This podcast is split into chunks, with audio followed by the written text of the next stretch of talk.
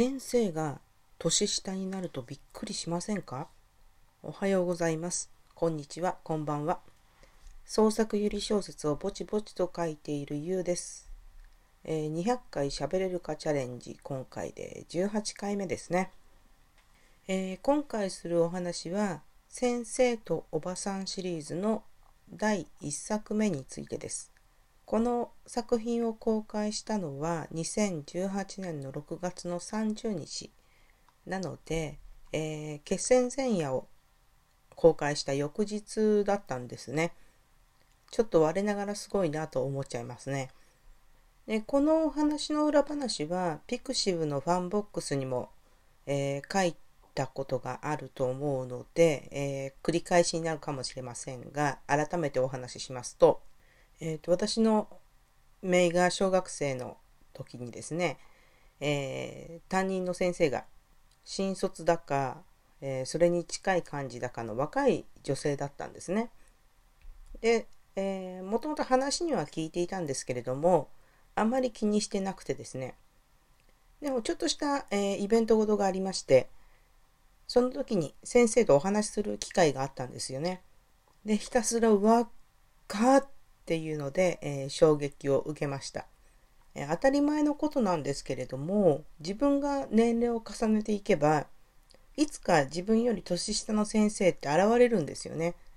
だけどなんとなく先生は年上っていうイメージがあるせいか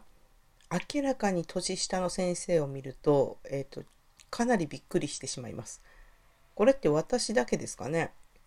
でそのえー、若い先生とお話しした後、まあ、家族だけでちょっと食事に行ったんですけれどもその間も先生若かったなっていうのを考えてまして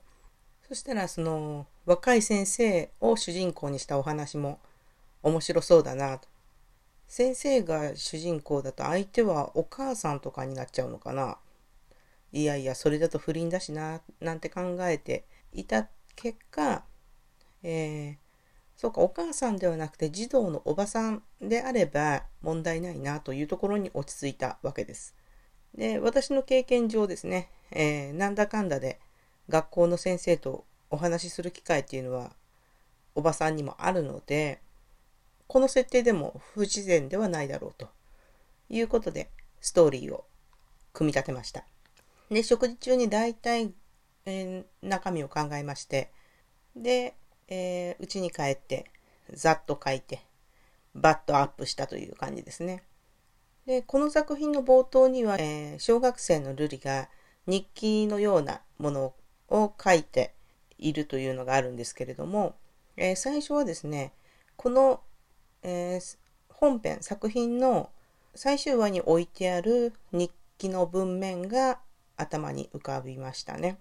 で、それを第1話に入れる予定だったんですけれども、なんか違うなというふうな感じがして、その日記を最終話に入れるということをイメージしてストーリーを作っていきましたね。えっ、ー、と、あとはこの作品で言うと、えー、実際に私の姪も学校で滑って転んでお尻を打ちまして、学校から呼び出しを受けたことがありますね。小説の中と違うのは、えー、姪っ子の引き渡しをしてくださった先生は、おじさんの教頭先生だったというところですかね。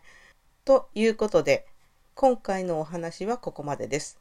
えー、次はですね、先生とおばさんの第2弾になる先生と授業参観についてお話しします。